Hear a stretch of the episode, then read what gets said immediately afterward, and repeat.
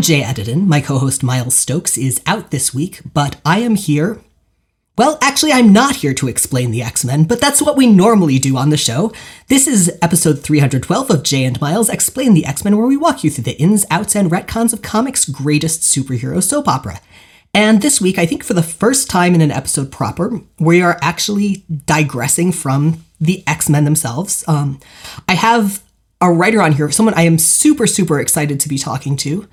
And that is author Bob Proehl, the author of The Nobody People and the Somebody People, the resonant duology, which are extremely heavily X Men inspired and ref- uh, referential books that also take a lot of the ideas and premises from X Men in a really radically different direction. And I feel like while we normally limit the content of the show to X Men and folks who've worked on it, this is something that's at such a neat intersection of the original the original comic of ways to interact with the fandom and of cool stuff that's coming out now in other directions to take that. I really wanted to take the opportunity to do that. So Bob, welcome.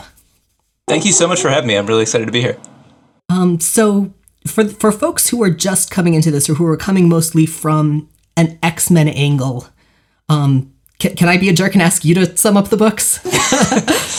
um, sure. So it, it is, like you said, it's very X Men inspired. It is about a, a group of people in the books that are called Resonants.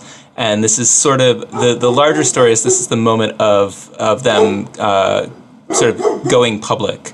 Um, and the, the smaller scale story is it, it follows, the first book particularly follows a, a reporter named Avi Hirsch who not only finds out that these people exist, um, but finds out that his his young daughter is is one of them, and so it is kind of him learning about them and helping them uh, come out into the world, and um, the sort of the the results, both positive and negative, that uh, that come with them going public. So this book was was recommended to me as as X Men adjacent specifically, which it is in a lot of ways, and those you know, there's a lot of conversation in fandom and in, in, in, in writing about the idea of fan fiction and scratching off the serial numbers. What you've done is something really different. It's something that's very, very transparent about its influences and base, but that goes in, in again, radically different directions. There's there's not sort of the one to one substitution you'd, you'd see in something like that, but there's also not really obscuring of the source material either.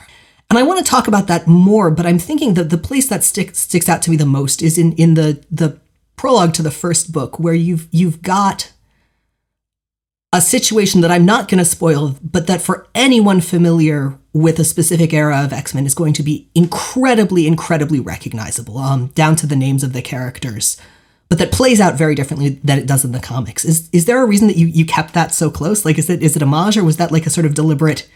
You think you recognize this, but it's not what you're looking for. I mean, it was it was definitely an homage, and it was I I was so concerned about like you can't avoid. Um, the fact that it, it's an X Men influence book. So I thought just putting that sort of as upfront as possible.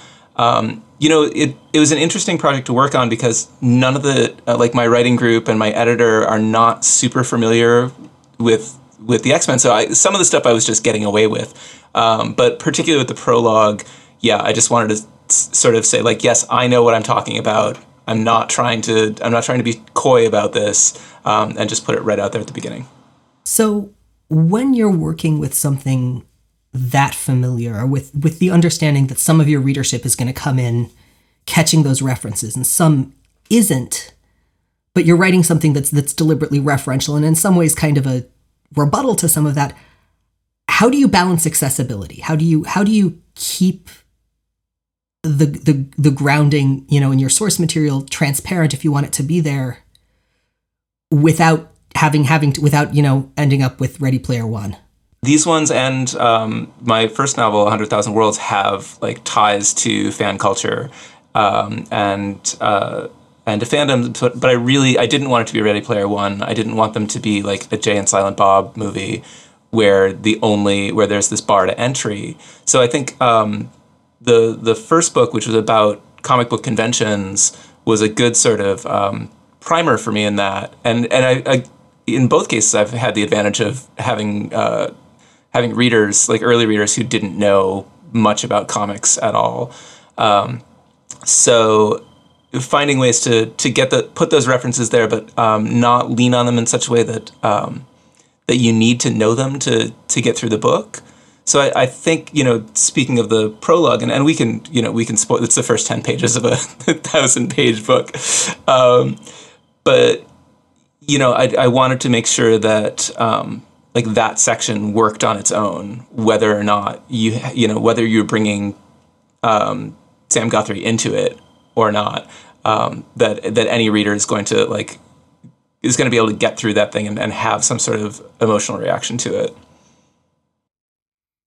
It's one of I mean one of the most obvious points of departure and differentiation. Um, is that you're you're writing the, the story the, the book you're writing gets gets branded as a dystopia. I feel like it's more complicated than that, but it's also very firmly set in in a realistic world, at least initially. It's set or the Avi Hirsch is the like you said is the main point of view character for the first chunk of the first book comes in with the frame of reference that anyone who's lived in our world would have, you know, without the expectation that there are people with superpowers and without the idea that, for instance, superheroes are a thing. And so superheroes are really not a concept that ever comes up.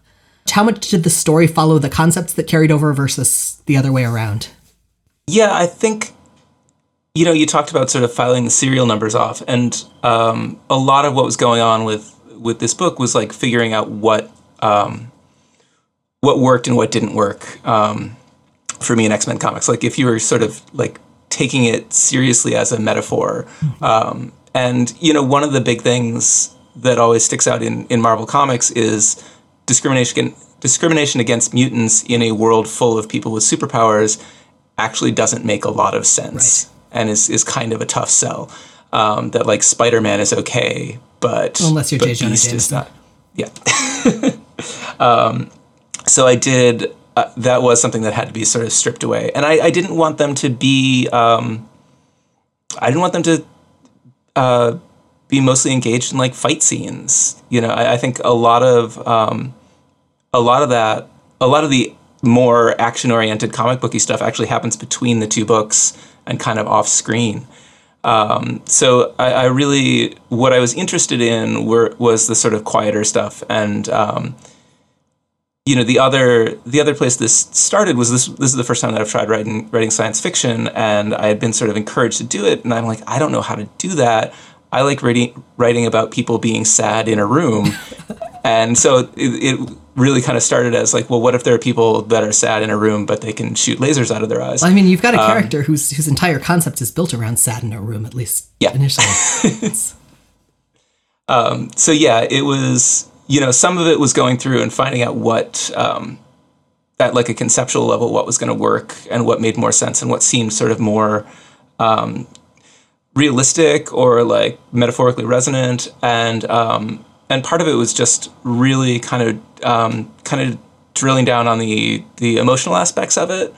Um, and and so that you know that makes the sort of capes and spandex stuff less interesting when you can just you know just be sort of it, it did end up being a really a lot of it is really quiet um, and sort of situated and um, and and for that I think the um, having a real world real world base um, helped a whole lot.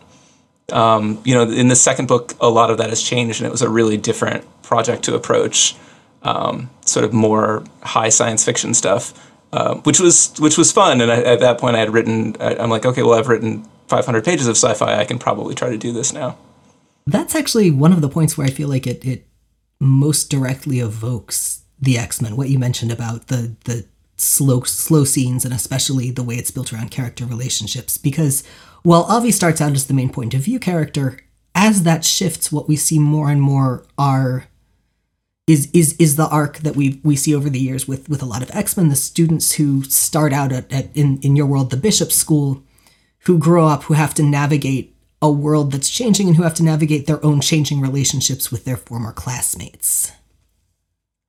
Yeah, you know, I, I was writing about this for um, uh, a, like a short essay that I did for a UK publication, but like I'm really as much as I like this school idea, whether it's you know a, a magical school or the something like the Xavier School, um, but we don't really get that postgraduate time with characters. You know, whether it's because they're like becoming X Men, which is you know putting them in this constant like is functionally a job that doesn't exist, um, or or because the book just sort of ends at graduation.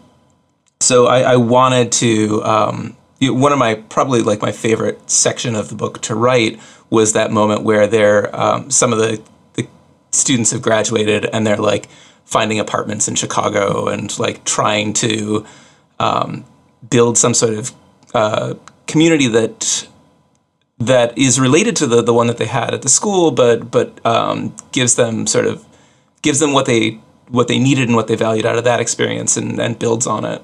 One of the um, things, while also like working temp jobs. One of the things I really love about that core group of characters who cross across the the book the books um, is the ways that their relationships and dynamics within their group shift over time as as they grow. As as someone who's stayed very very close to a, a group of friends, not quite for that long, but uh, since since early college. Um, yeah, that's that's an evolution that I, I don't think we see a lot of a lot of. I think there's a lot of everyone was close and then they grow apart, and there's a lot of everyone was close and it's just the same, but everyone's coupled up. And this is those those those shifting dynamics were really cool. It actually reminded me a lot of um, I, I, I don't know. I, I can see your, your wall of comics behind you. Um, but one of my favorite X series is is the first generation of, of X Factor, and a lot of that is because it is one of the few places where you get to see the kids who who went who grew up under these very bizarre circumstances trying to navigate and negotiate life as adults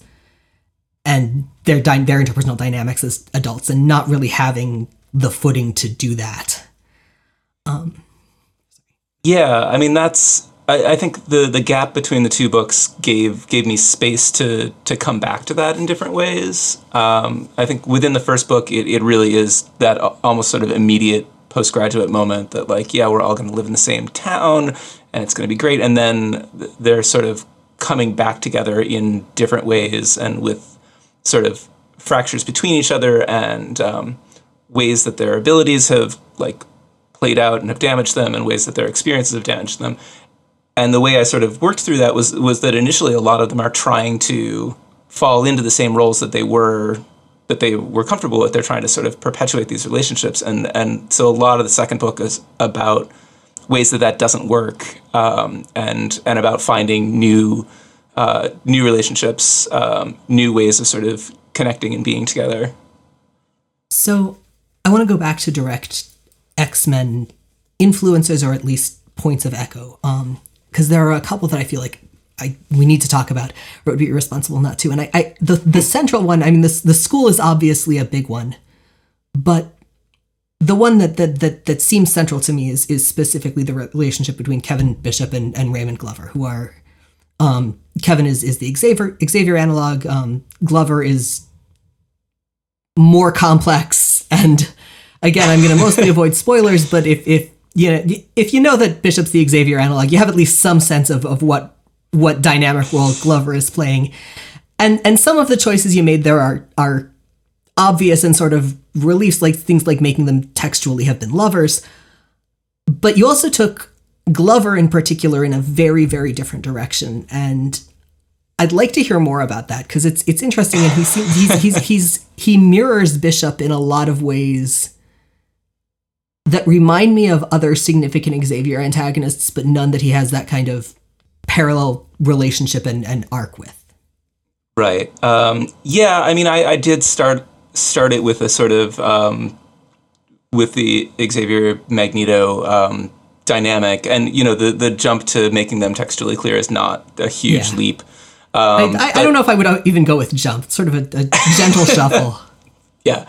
Um, but, you know, part of it was uh, in earlier drafts, um, uh, Kevin Bishop wasn't explicitly gay in the first book. And I realized it was just the kind of thing like, oh, I had it in my head and I didn't, I didn't put it out there.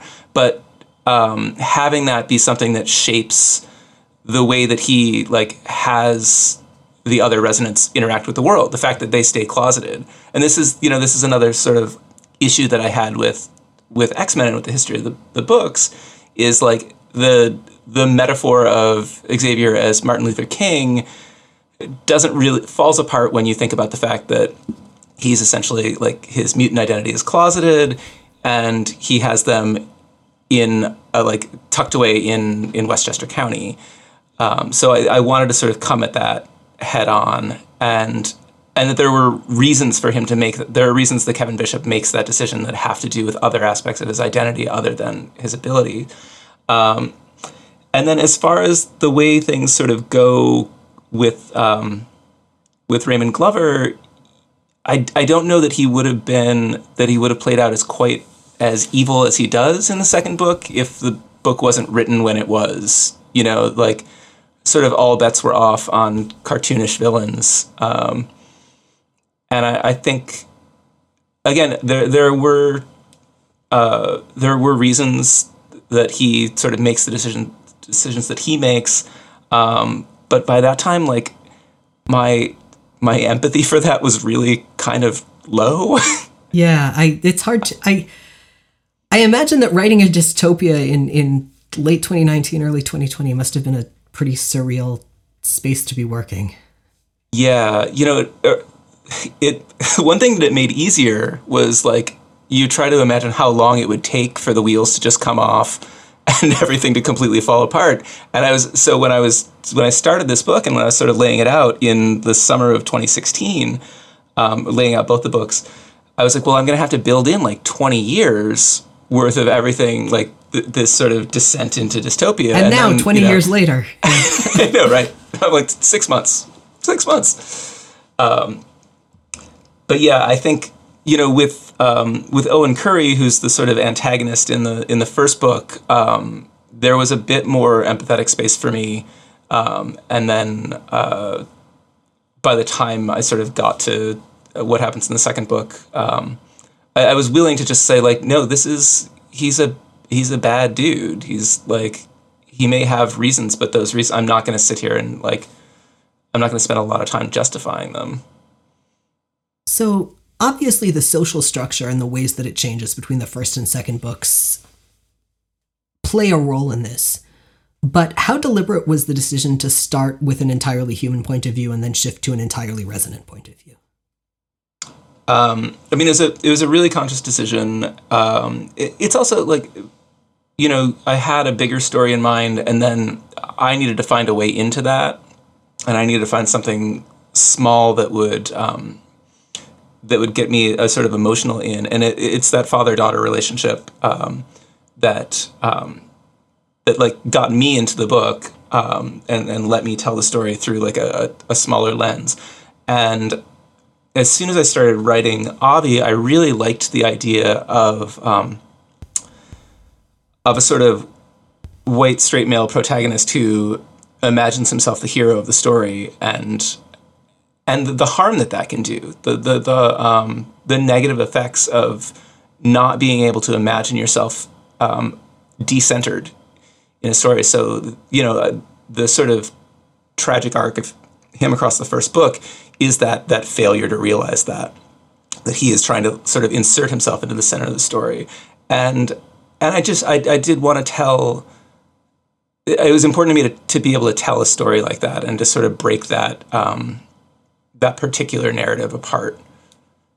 You mentioned Martin Luther King and sort of the problems with the analogy, but one of the things that Avi always, always reminds me of is that Martin Luther King quote about the greatest danger being specifically white liberals, because Avi's this very, very well meaning guy who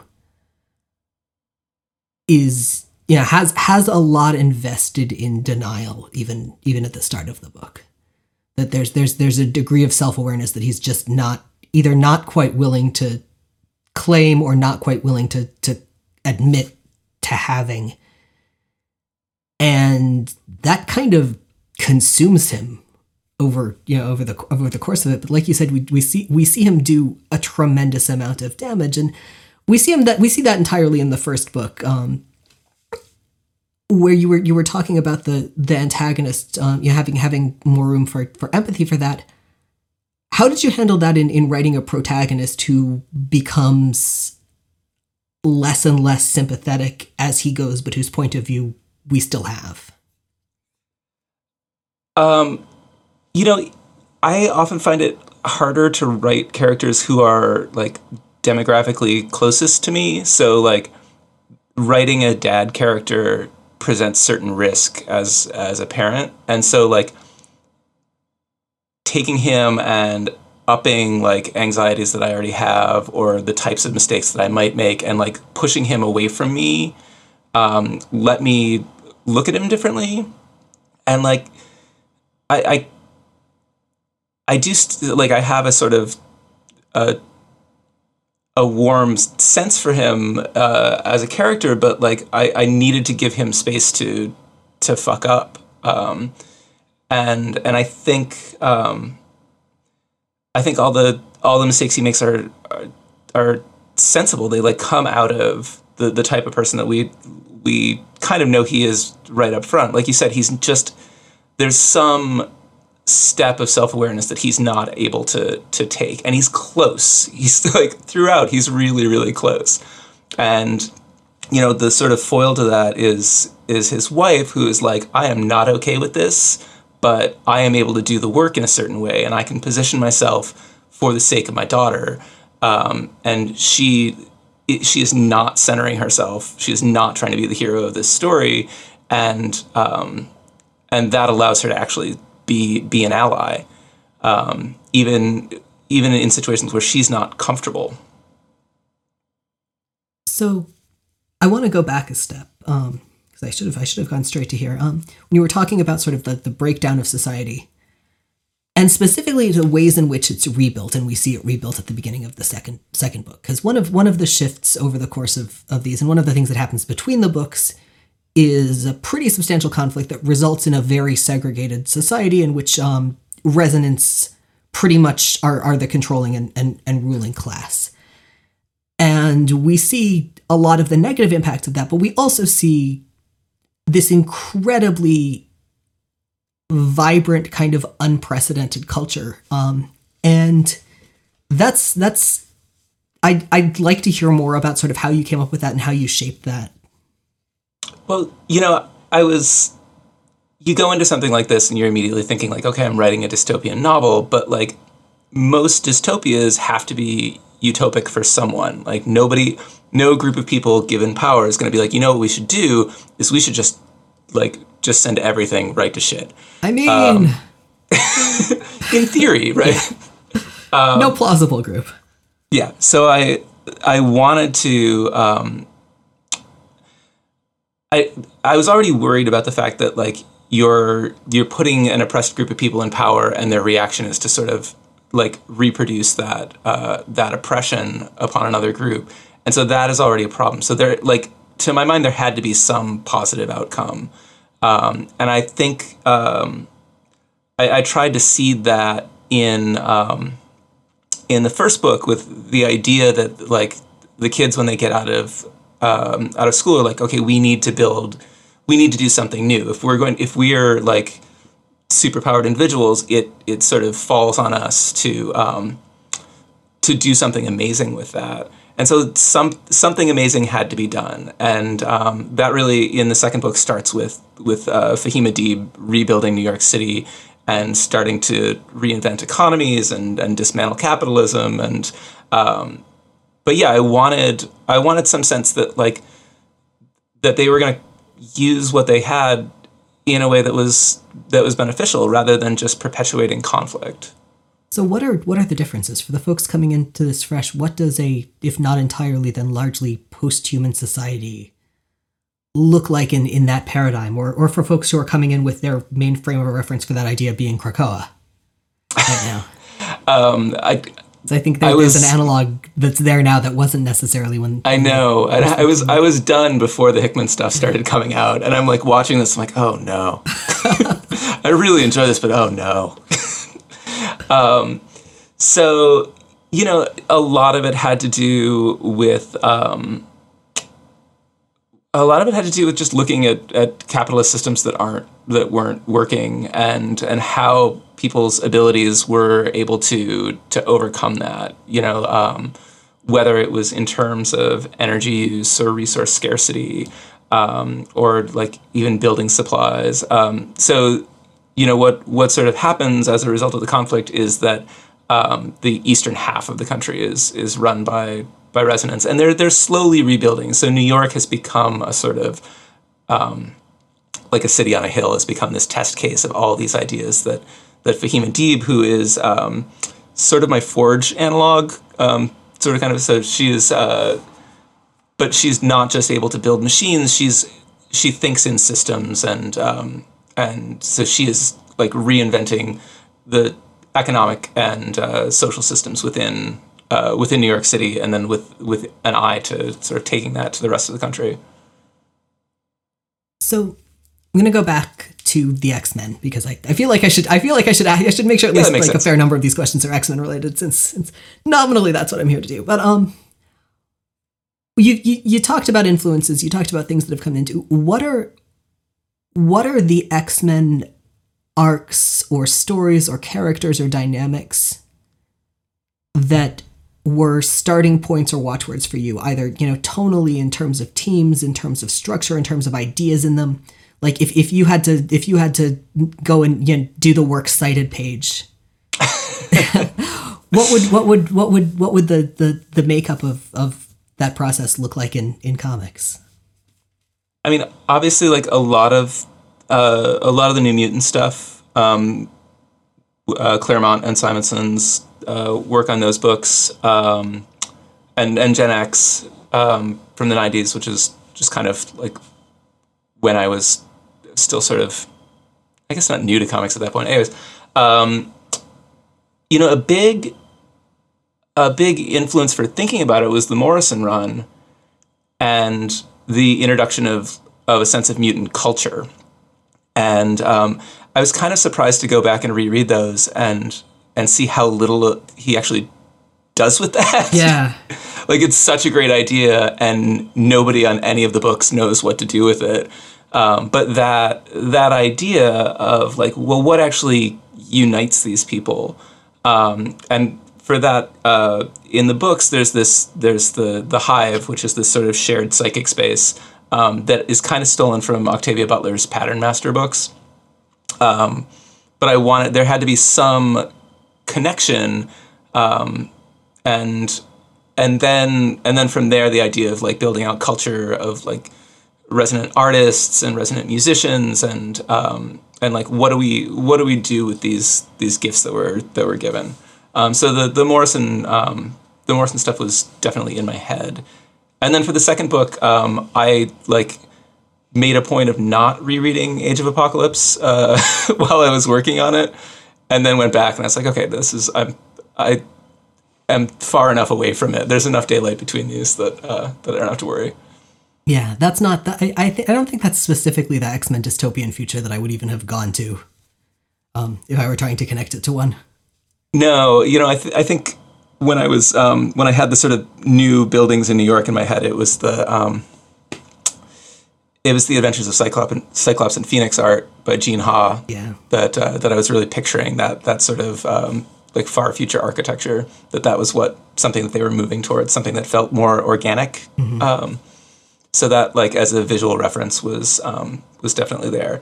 Um, as far as like I don't know that there are teams or characters. I mean, obviously, Fahim Adib is uh, sort of a Forge analog, and um, Carrie Norris, who's one of the central characters, um, is pretty much my Kitty Pryde. Is the she's, you know she's from deerfield so she's from Deer, yeah. Um, and I, you know, I, I think a lot of that just. I really wanted her to just walk into a room and say Headmaster Bishop is a dick, and you know, I had that the Paul Smith uh, drawing in my head. Um, so those were sort of the main, uh, the the closest to um, as far as main characters um, that had their, the uh, close analogs to um, directly to, to X Men characters. I think Hayden was Hayden shifted as uh, as the books went forward. They kind of um, their parts of their character are Illyana Raspu- Rasputin, and parts uh, they sort of end up in in the Dazzler role in, in on a lot of fronts. But um, so I, I don't know that there was a direct analog that I had in mind with with Hayden.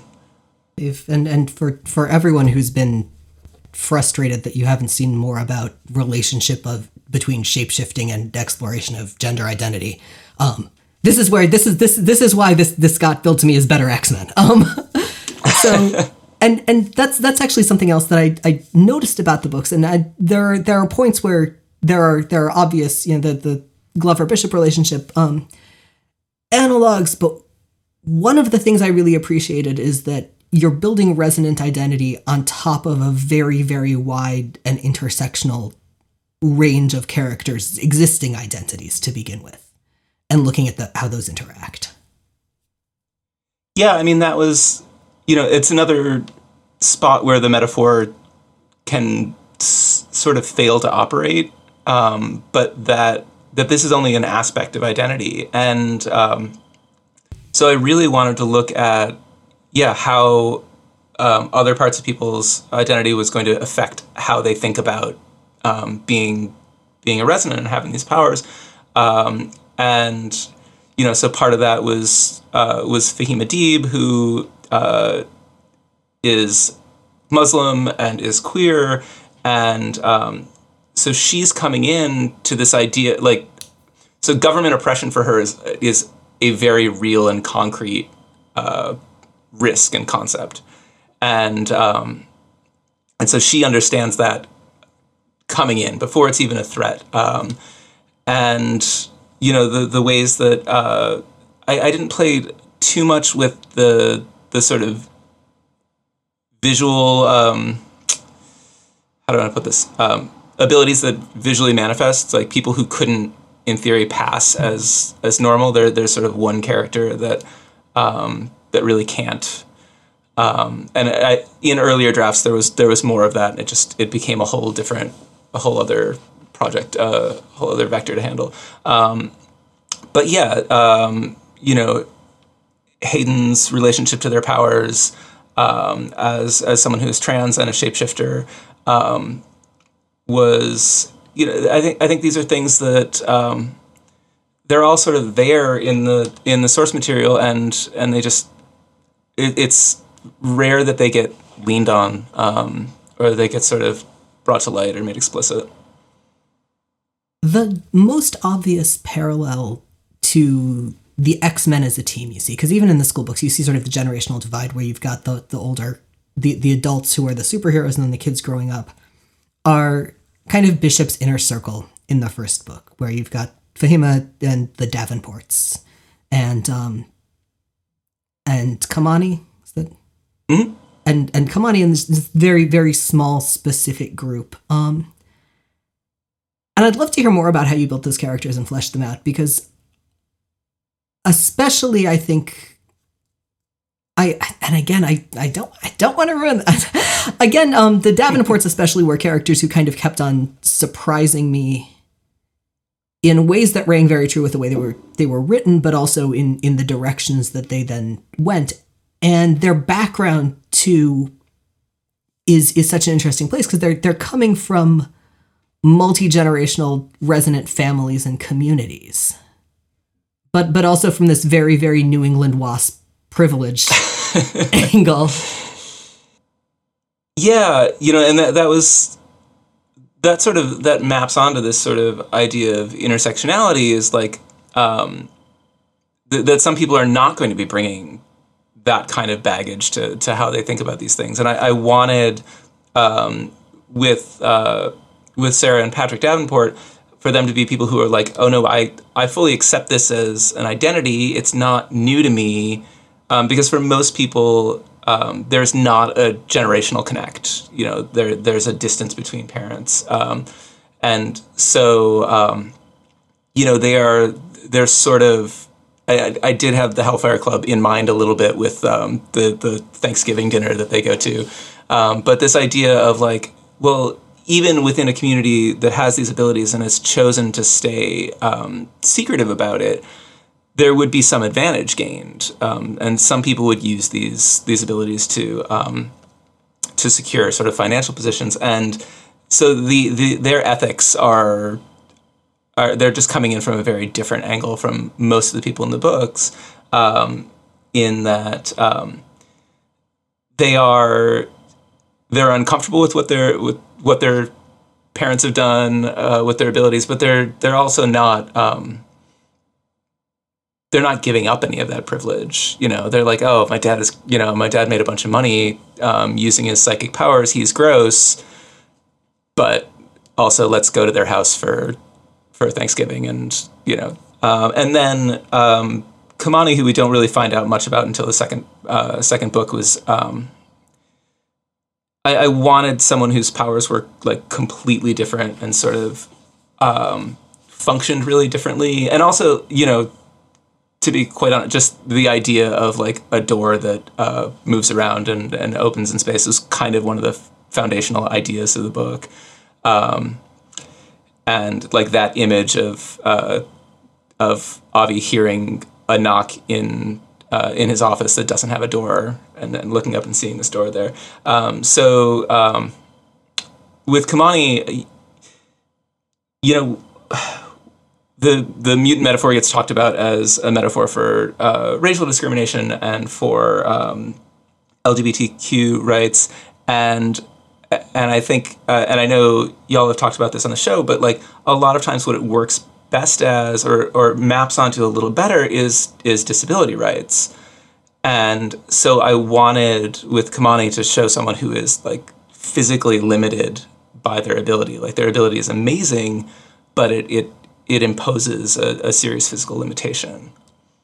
Um, and I I should say that like one of the other one of the non X Men uh, influences on on the book is is Deaf President Now is the the book about Gallaudet and um, the the sort of protest movements that um, that started there in the '80s, and um, that was that helped sort of clarify a lot of um, a lot of stuff for me and a lot of what the school was going to look like uh, was um, was both that book and um, Far from the Tree, which is about parenting across difference and uh, you know, there are chapters on uh, parents who have children who are deaf and have to make this decision about, um, and that that sort of was my introduction to the idea of like deafness versus cultural deafness, um, or deaf as culture versus deaf as uh, a sort of disability, um, and that the thinking around that really helped sort of um,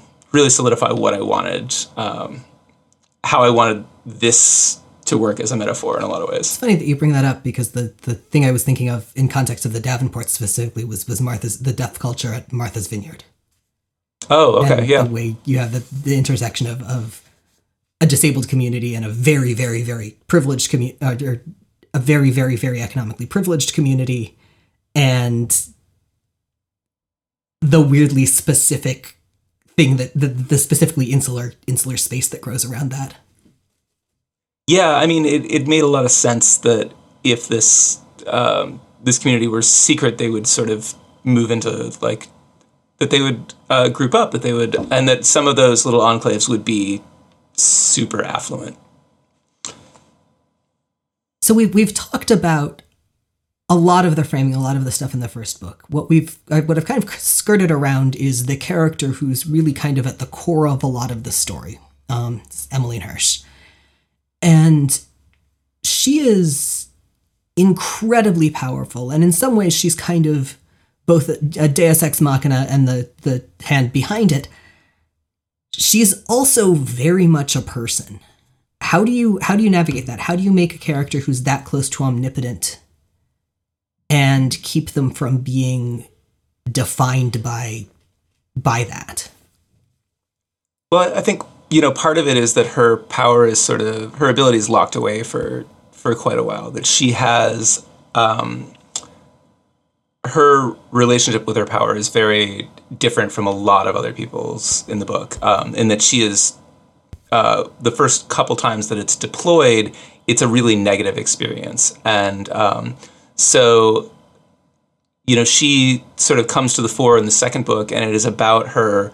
Um, really entering the world. She's been she's been hidden away. Um, her power has been locked down, and um, her sort of learning about the world, coming into this this new world that is um, the the situation that um, things have sort of arrived at in the second book, and and coming to that point where she accepts that power. And, and is willing uh, and is, is no longer just sort of terrified by it and I, I think um, I think by that point, by the point where she is like well nigh omnipotent, um, it her character is sort of informed by the relationships that she's formed through that book. Um, you know, uh, it the second book has a sort of buddy road movie vibe for a while, and then it became this like getting the band back together uh, story. And Emmeline is um, kind of to the side of that. She's you know she's younger than most of the characters, and um, she's like picking up things from people that have been through this sort of terrible conflict, and then um, she's I, I, don't think this is spoiling anything, but is able to say like, no, we need we need a sort of third path. We need to like this isn't right. That's not right. Um, we're going to try something entirely different. Yeah, you're seeing her. You have her stepping into the role that a lot of the students were stepping into toward the end of the first book when they were starting to challenge and question Bishop's ideas. Yeah, yeah, and I, I think that um, you know her her character grows out of seeing that, like being around for that moment of going public and seeing the positives and negatives of that, um, and then seeing how open conflict has has ultimately damaged these these people that she sort of comes to care about, and and so neither of those seem like options to her. One of the things that really, really that I really loved about her. Um, more than anything that takes place during the, the plot main was what she does kind of after things are more resolved when when she's got control of her powers and she's just obsessively going and tracking down when everyone she cares about dies and making sure they don't die alone. Like that that just that's never an arc you see someone with that kind of power taking and it's one that yeah, it just it even if it was more denouement like that, that hit like a ton of bricks because it was it was not only such a departure from the ways that that we're used to seeing those powers framed and used, but it's such a specifically human relationship to those powers. It is it's it's the equivalent to to the to the sort of fun private what would you do if you had superpowers but saving the world isn't an option conversation. Like it's it's such a it's such a humane and it's such a private way to interact with that power. Yeah, I you know, we we did change bits of the ending and like um again, I don't think we're spoiling anything to say that there's a time travel element. Um and once you introduce that, like you have to be very rule bound and and I was not in early drafts and my editor is like actually you can't ever do these things. Um but it you know that moment um, sort of the the seed for that is is what happens with with her and her father um, a scene that like plays out in um, in both books and um, and that I was just like sobbing through both times I had to write it. And like I was dreading having to go back to this scene um, in the second book.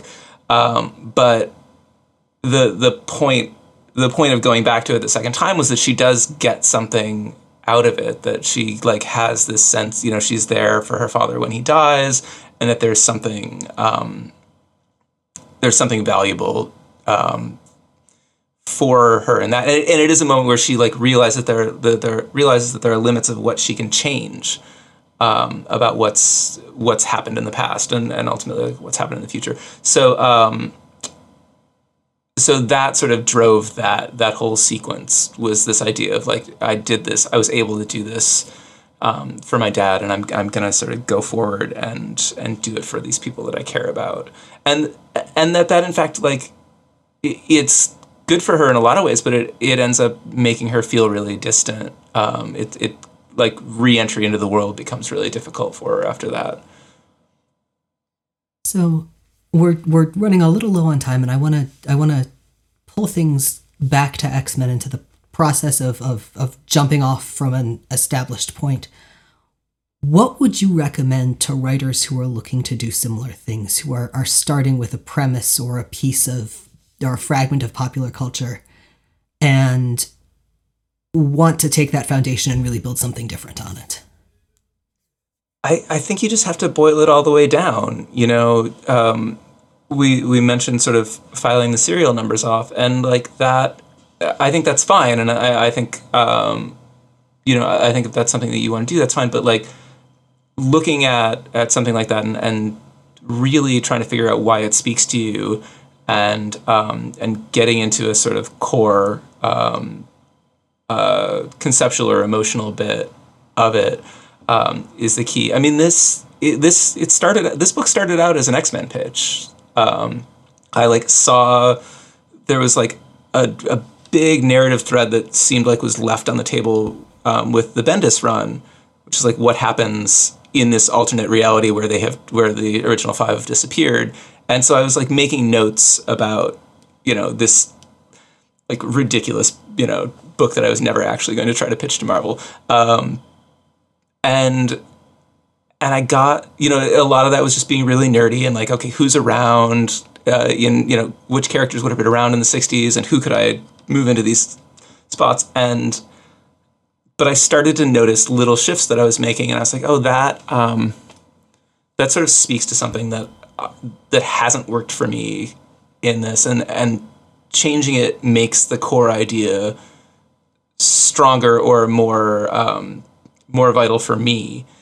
And um, and that that was sort of that was when I started like brushing all that other stuff off and and really got into like well what is this um, what does this mean and what would be the reasons for me to tell this story?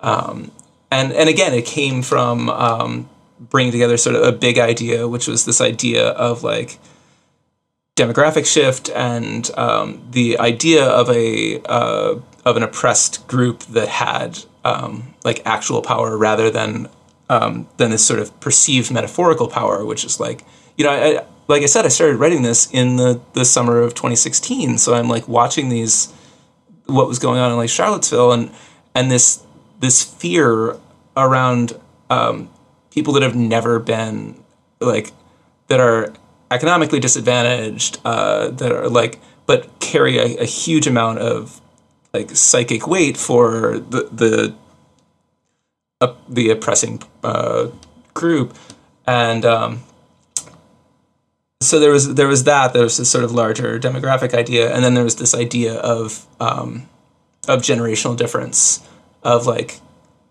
the kids are weird and and sort of amping that up. It's like what how do you um, how do you parent or fail to parent a kid that is that is fundamentally different um, from you.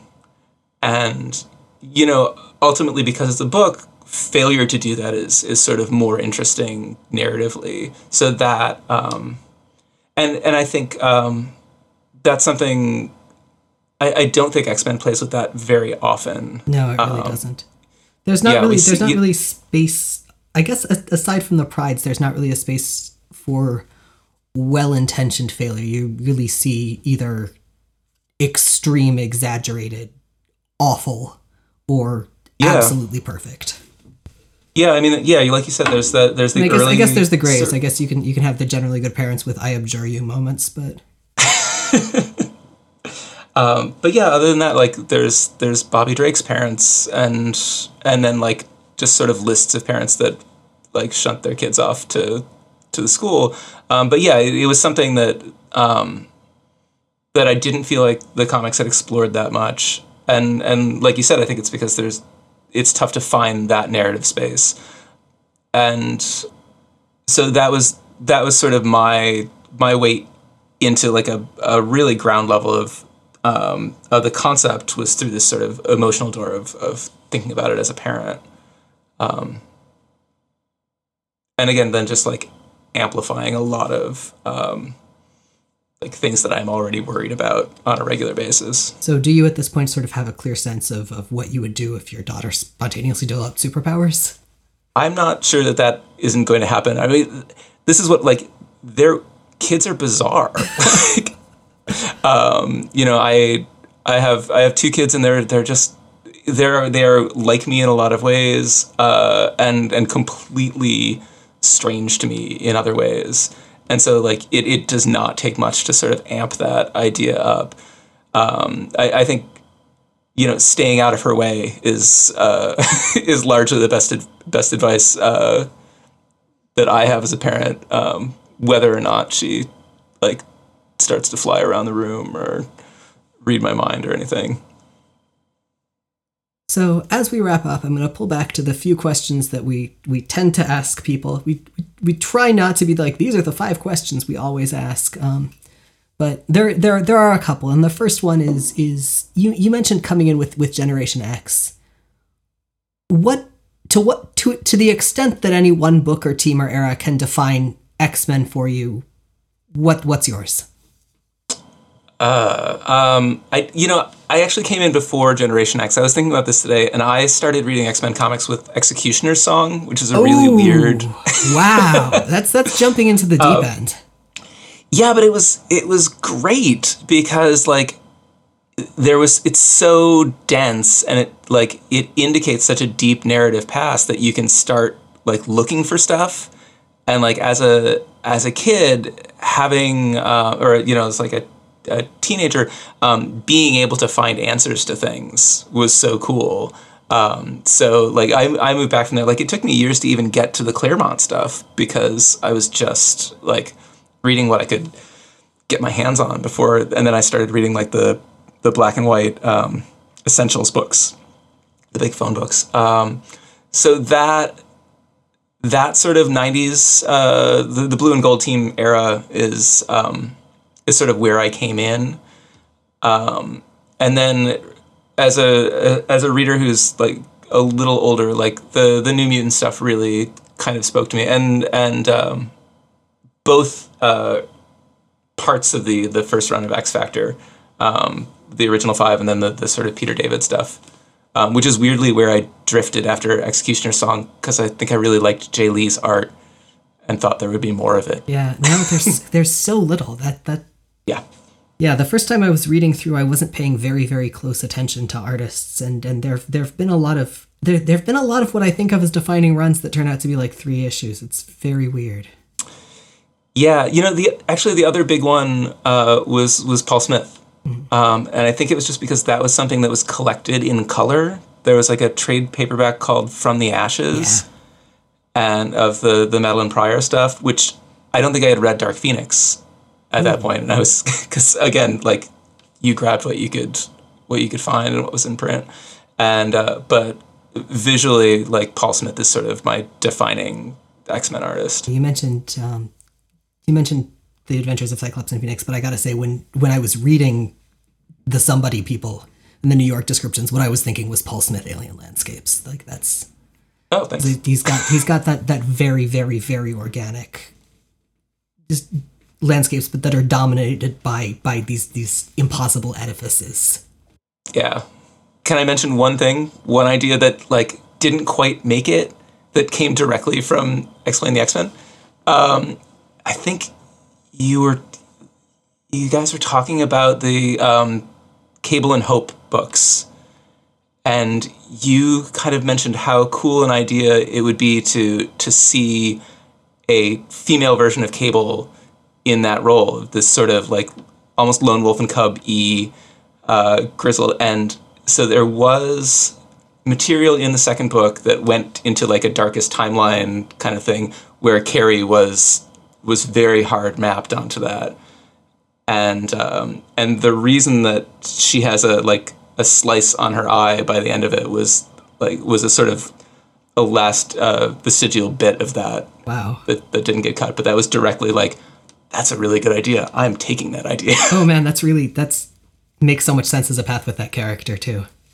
And yeah, and the the whole sort of the weird we tried to cut down on a lot of the time travel stuff so that had to that had to go for reasons so thank you again so much for coming on if folks are looking to read those or to follow you on social media or elsewhere where can where can where can they find you and your work um, so mostly i am on twitter at uh, um, just bob proehl p-r-o-e-h-l um, and my website is just bobproehl.com um, that's that's pretty much where I'm at. That's the publisher website. So like links to the books are through there, and um, yeah. All right, and I'll make sure to stick all of those in the visual companion. Thank you again so much for making the time to join us, and take care. This episode of Jay and Miles Explain the X Men was recorded in some combination of New York and Connecticut, including an outro patch on my laptop's built in mic. Sorry about that. As always, the show is produced by Matt Hunter, who also arranged our theme music. You can find more of Matt's work at moon-talk.bandcamp.com. New episodes come out most Sundays on iTunes, Stitcher, Google Podcasts, Spotify, and at explainthexmen.com. You can check out explainthexmen.com for visual companions to every episode. Our show is 100% listener supported. If you'd like to help us stay on the air and ad free, check out the Patreon link at the top of explainthexmen.com. Full disclosure 2020 is a nightmare, and our 17 year old cat just died, so there's not going to be a Hawk Talk next week. Sorry. Um, vote, stay hydrated, and we'll be back on November 8th with Storm's first miniseries.